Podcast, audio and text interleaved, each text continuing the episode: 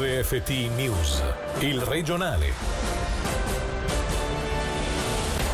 Buonasera dalla redazione. Da oggi è ufficiale, la Confederazione ha fatto sapere che dal prossimo 15 giugno le frontiere saranno riaperte, anche con l'Italia. Fra dieci giorni infatti all'interno del vecchio continente si potrà tornare a circolare senza sostanziali restrizioni. Sul tema questa mattina in diretta ai nostri microfoni è intervenuto il Presidente del Governo, Norman Gobbi. Un'accelerazione sulla riapertura delle attività e quant'altro porta poi anche a una riapertura delle frontiere. Credo che il 15 di giugno sia la data più uh, indicata. Secondo me c'è un aspetto che queste settimane ci ha permesso di capire come lungo la frontiera ci sono comunque delle entrate che non sempre sono auspicate. Il fatto che abbiamo praticamente azzerato gli aspetti di criminalità evidentemente è un effetto una conseguenza di questi controlli accresciuti alla frontiera. Dall'altra abbiamo anche minori presenze di padroncini sul nostro territorio che danno un po' di aria ai nostri artigiani che sono comunque sempre stati sotto una forte concorrenza negli ultimi anni da queste presenze che entrano sul nostro territorio e talvolta, bisogna anche ammetterlo, non pagano i tributi né qua né di là perché fanno lavori in nero.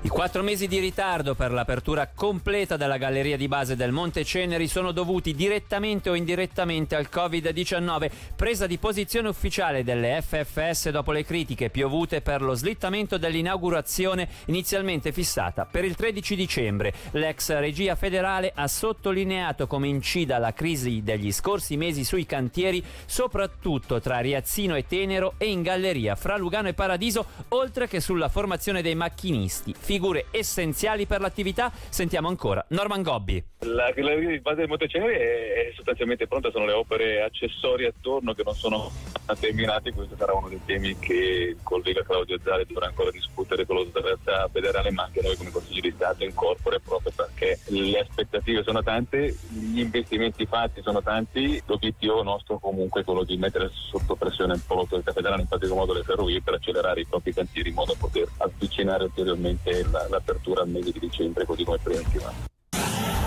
23 contagi in Svizzera, nessuno in Ticino e zero decessi a livello nazionale. La situazione epidemiologica è positiva, dunque si può procedere con la terza fase. Da domani infatti cambiano le regole per un altro passo verso la nuova normalità. Alessia Bergamaschi. I dati epidemiologici lo permettono. Da domani scatta la terza fase e si confermano dunque gli allentamenti annunciati dal Consiglio federale lo scorso 27 maggio. La grande novità di oggi è l'ufficialità relativa alle frontiere apriranno il 15 giugno. Già da domani invece saranno permesse le manifestazioni pubbliche e private fino a 300 persone. Rientrano in questo campo anche fiere, concerti, spettacoli teatrali e cinematografici. Via libera per tutte le strutture turistiche come impianti di risalita, zoo, piscine e tanto attesi campeggi. Novità anche all'interno dei ristoranti dove cade il limite massimo di 4 persone per tavolo. Rimane però obbligatoria la distanza tra i tavoli e la necessità, in caso di tavolate superiori a 4, 4 di lasciare almeno un recapito.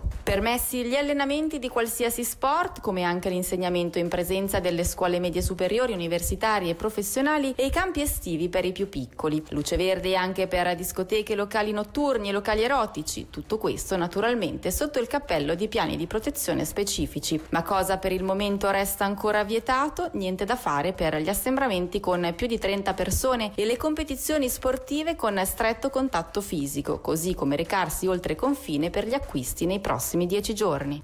In vista dei grandi allentamenti previsti da domani, questa mattina sulle nostre frequenze è intervenuto l'esperto in malattie infettive, direttore sanitario alla Moncucco, Cristian Garzoni. Sentiamolo sulla pericolosità del Covid facendo il bagno e anche sulle affermazioni del primario del San Raffaele di Milano Alberto Zangrillo, convinto che il nuovo virus alle nostre latitudini sia clinicamente morto. Questa discussione è già entrata un po' in una polemica dove i dati scientifici attualmente sono assenti. Anche noi in Ticino oggi non abbiamo avuto fortunatamente più ricoveri né tantomeno pazienti in cure intensive. L'ultimo ricoverato ancora in cure intense alla clinica Moncucco prevediamo di dimetterlo nei prossimi giorni dalle cure intense. Non ci sono dei dati chiari che dicono che il virus è mutato a tal punto da diventare meno aggressivo, però è vero che così l'impressione è che ci siano meno casi gravi, non c'è nessun dato scientifico forte che può sostenere quanto hanno affermato i colleghi di Milano. Bisogna stare all'aria aperta, è il posto meno pericoloso, all'aria aperta non assembrandosi. Questo è il buon senso dello stare fuori. Quindi ben vengano le aperture delle piscine, ben venga che la gente vada al lago, al fiume. Sull'acqua pericoli pochi o nulli, non è tanto l'acqua delle piscine e sicuramente non esiste il problema nei laghi o nei fiumi del contagio, il problema sono i contatti con le altre persone. Evitiamo quello e godiamoci l'estate. Rinvenuta ieri in Val Calanca l'auto dell'ex infermiere dell'OBV, scomparso lo scorso 30 maggio. L'uomo è accusato di omicidio intenzionale per i dettagli. Sentiamo Angelo Chiello. È stata ritrovata ieri nei Grigioni l'auto dell'ex infermiere dell'ospedale Beata Vergine accusato di omicidio intenzionale. Quest'ultimo è svanito nel nulla da domenica scorsa. A dare notizia Tio 20 Minuti che spiega come la Skoda Blu sulla quale viaggiava il 45enne sia stata abbandonata e rinvenuta da alcuni abitanti di San Carlo a Buseno, in Val Calanca Bianca che hanno subito allertato la polizia cantonale grigionese. La vettura si trovava ferma nei pressi di un tornante da cinque giorni, praticamente in fondo alla strada che porta ai monti. Questo farebbe supporre che l'uomo l'abbia abbandonata in quel punto subito dopo aver fatto perdere le proprie tracce. Ricordiamo che l'ex infermiere, arrestato il 5 dicembre del 2018 e scarcerato nove mesi dopo, è sospettato di aver somministrato dosi eccessive di medicamenti a 17 pazienti in fase terminale, causandone la morte. Ora le brevi in meno di un minuto ancora con Angelo Chiello. Da lunedì via libera le visite in casa anziani anche negli ospedali, al massimo mezz'ora tra le 17 e le 20, una volta al giorno e su appuntamento con autocertificazione e a partire dal quinto giorno di degenza del paziente. Officina FFS sarà un team ticinese a progettare il nuovo stabilimento a Castione. L'incarico di 12 milioni di franchi è stato affidato al consorzio Al Galet, coordinato dagli architetti Orsi e associati Remo Leutzinger con l'ingegner Masotti. Sono iniziati dalla parte Urana i lavori preliminari per la realizzazione del secondo tunnel del San Gottardo. L'inizio degli scavi, sia a sud sia a nord, è atteso nel 2021. Stanziati 450.000 franchi alla Fondazione Casa Marta per realizzare una struttura d'accoglienza per persone in difficoltà. Lo fa sapere il municipio di Bellinzona. Dopo Maurizio Canetta, la RSI di missioni eccellenti per un altro direttore. A fine anno lascerà il CDT Fabio Pontigia dopo 40 anni di carriera giornalistica.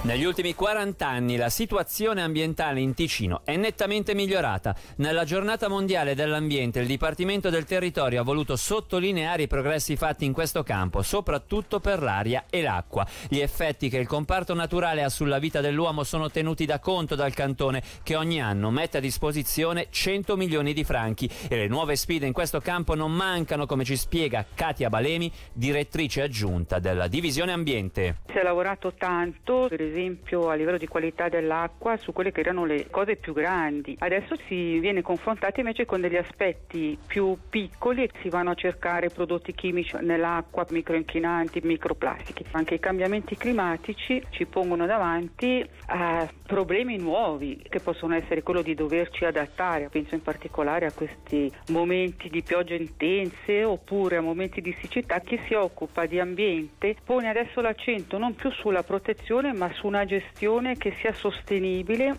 e che sia anche una gestione integrata, cioè che cerchi di mettere in risalto tutti gli aspetti che compongono questo problema. E ne è un esempio la legge sulla gestione delle acque che segue tutto il ciclo e che va appunto a verificare questi tasselli che compongono questo mosaico complesso di una gestione di una risorsa così preziosa. Poi si realizzano dei progetti concreti come mettere a disposizione degli incentivi per favorire il risanamento degli edifici edifici e l'efficienza energetica, oppure per sostenere l'acquisto di automobili elettriche o installazioni di stazioni di ricarica, di gestire gli scarti, di rilanciare per esempio le isole di Brissago. Questo periodo è stata lanciata una campagna sulla biodiversità in bosco.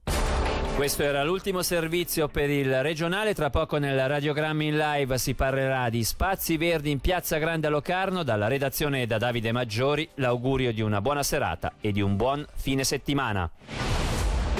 Il regionale di RFT, il podcast su www.radioticino.com.